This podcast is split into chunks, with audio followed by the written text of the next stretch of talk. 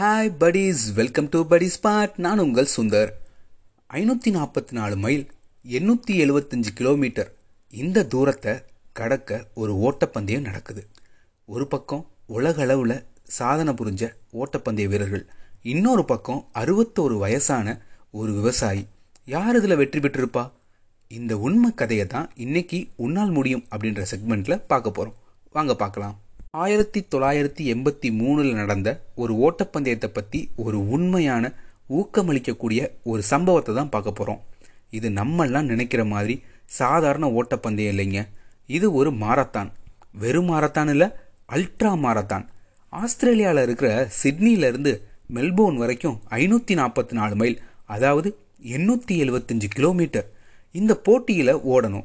உதாரணத்துக்கு மதுரையிலேருந்து ஆந்திரா வரை உள்ள தூரத்தை ஓடியே கடக்கணும். இந்த மாதிரி ஒரு ரேஸ் நடக்குதுன்னு கேள்விப்பட்டதுமே உலகத்தில் இருக்கிற சிறந்த பெஸ்டான அத்லெட்ஸ் ப்ரொஃபஷ்னலாக மாரத்தானில் ஓடுறவங்கன்னு எல்லாருமே ஆஸ்திரேலியாவில் வந்து குமிஞ்சிட்டாங்க. அதிலிருந்து நிறைய பேருக்கு பெரிய பெரிய ஸ்பான்சர்ஸ் எல்லாம் சப்போர்ட் பண்ணாங்க. அதனால் இந்த மாதிரியான ஒரு மாரத்தானுக்கு அல்ட்ரா மாரத்தானுக்கு தேவையான எல்லா விஷயத்துக்கும் தயாராக வராங்க.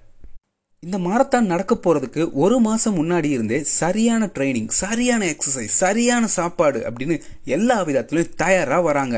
அதுலேயும் அந்த ரேஸில் கலந்துக்க அந்த காலத்தில் ஆயிரம் மைல் ஓடுறதுல உலக சாதனை படைச்சவரும் பங்கேற்கிறாரு.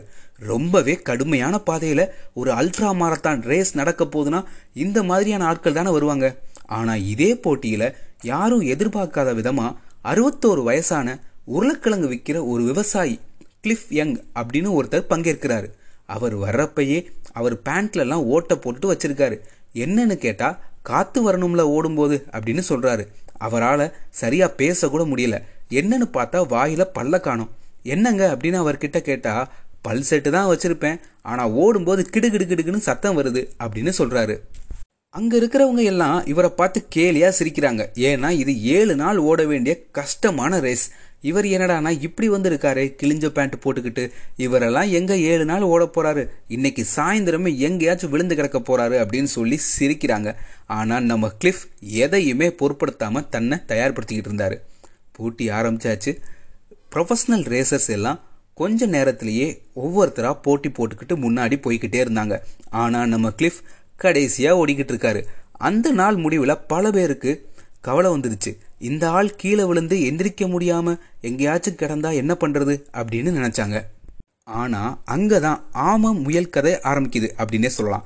ஒரு நாள் ஃபுல்லா ஓடி ப்ரொஃபஷனல் ரன்னர்ஸ் ஓய்வெடுக்க ஆரம்பிச்சாங்க. சிலர் பதினெட்டு மணி நேரம் ஓடி நாலு மணி நேரம் தூங்கினாங்க. இன்னும் சிலர் ஆறு மணி நேரம் தூங்கினாங்க. நம்ம கிளிஃபுக்கு ப்ரொஃபஷனல் ரன்னர்ஸ் எல்லாம் எப்படி ஓடுவாங்க அப்படின்னு தெரியாது. எப்படி ரெஸ்ட் எடுப்பாங்கன்னு தெரியாது. அதனால கொஞ்ச நேரம் ரெண்டு மணி நேரம் ரெஸ்ட் எடுத்துட்டு ஓட ஆரம்பிச்சார் கிளிஃப் அதுலேயும் முதல் நாள்லேயே அவருக்கு தோள்பட்டையில் சின்னதாக வலி இருந்துச்சு. அடுத்த நாள் பார்த்தா எல்லாருக்கும் ஒரே ஆச்சரியம். ஏன்னா நம்மால் கிளிஃப் யங் இவர் தான் லீடிங்கில் இருக்காரு. இவர் தான் முன்னிலை. அடுத்த நாளும் தொடர்ந்து ஓடிக்கிட்டே இருக்காரு. இப்போ அவர் ஓய்வெடுத்த நேரம் வெறும் ஒரு மணி நேரம் தான் திரும்பியும் ஓட ஆரம்பிச்சாரு. மூணாவது நாளும் தொடர்ந்து இவர் தான் முன்னிலை. அப்பதான் எல்லாரும் யாருடா அந்த கிளிஃப் யங் அப்படின்னு பார்க்க ஆரம்பிச்சாங்க. தேசிய அளவில் எல்லா நியூஸ் பேப்பர்லையும் அவரை பற்றி செய்தி வர ஆரம்பிச்சிச்சு. மக்களுக்கு இவரை பற்றி தெரிய வந்து ஒவ்வொரு ஓடுற பாதையில் வந்து உற்சாகப்படுத்தவும் ஆரம்பிச்சாங்க. ரேஸுக்கு பாதி தூரம் வந்தாச்சு. சில பேர் இவர் ஜெயிப்பாருன்னு நம்பினாங்க. இன்னும் சில பேரோ இவர் வயசானவர். இப்படி தொடர்ந்து ஓடிக்கிட்டே இருந்தால் சோர்வாகி பாதியிலே நின்றுடுவார் அப்படின்னு சொன்னாங்க. ஆனால் நம்ம கிளிஃப் பார்த்தா ஓடுறாரு ஓடுறாரு ஓடிக்கிட்டே இருக்காரு. தன்னோட கொள்கையை விடாமல் ஓடுறாரு. நாலாவது நாளும் அவர் தான் முன்னிலையில் இருக்காரு. இப்போ சர்வதேச அளவில் மக்கள் எல்லாரும் இவரை பற்றி கேள்விப்படுறாங்க. சர்வதேச பத்திரிகையெல்லாம் இவரை பற்றி எழுதுறாங்க. இவரை பற்றி கேள்விப்பட்ட மக்கள் எல்லாம் கூட்டம் கூட்டமாக போட்டி நடக்கிற இடத்துக்கு வந்து குமிய ஆரம்பித்தாங்க ஐந்தாவது நாள் இவர் அந்த ஓட்டத்தை வெற்றிகரமாக முடிக்கிறாரு. அதுக்கு முன்னாடி அந்த ரேஸை ஏழு நாளில் முடிச்சது தான் சாதனையாக இருந்துச்சு. ஆனால் எந்த ஒரு ப்ரொஃபஷனல் ட்ரைனிங்கும் இல்லாத சரியான உடைகள் கூட இல்லாமல் அறுபத்தோரு வயசான இந்த விவசாயி அந்த சாதனையை ஒரு மணி நேரம் இல்லை ரெண்டு மணி நேரம் இல்லை ரெண்டு நாள் வித்தியாசத்தில் முறியடிச்சிருக்காரு. சரியாக சொல்லப்போனால் அஞ்சு நாள் பத்து மணி நேரம் முப்பத்தஞ்சு நிமிஷத்தில் அந்த எழுநூத்தி எழுபத்தஞ்சு கிலோமீட்டர் தூரத்தை கடந்து அந்த போட்டியை வெற்றிகரமாக முடிச்சாரு. இந்த உண்மை சம்பவத்துல இருந்து பல பாடங்கள் நம்ம எடுத்துக்கலாம். குறிப்பா சொல்லணும்னா மற்றவங்க உங்களை நம்புறாங்களோ இல்லையோ நீங்க உங்களை நம்புங்க. அதுதான் முக்கியம்.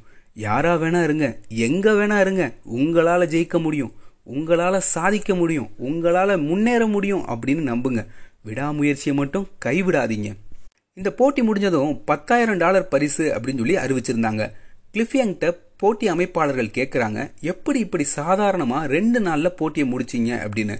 அதுக்கு கிளிஃப் நான் சின்ன வயசுல இருந்தே ஒரு ஆட்டு கொட்டகையில் தான் வளர்ந்தேன். ரெண்டாயிரம் ஏக்கர் நிலத்துல ரெண்டாயிரம் ஆடுகள் இருக்கும். புயல் வரப்பெல்லாம் ஆடுகள் ஒவ்வொன்றும் ஒவ்வொரு திசையில் ஓடும். அதை பிடிக்க நானும் விடாமல் ஓடுவேன். மூணு நாள் தொடர்ந்து அதை பிடிக்க ஓடியிருக்கேன். தூங்காமல் கூட. இது கூடுதலாக கொஞ்சம் தூரம் தானே? நம்மளால் முடியும் அப்படின்னு நினச்சி போட்டியில் கலந்துக்கிட்டேன் விடாமுயற்சியோட நம்பிக்கையோட இந்த போட்டியில் நான் ஓடினேன்.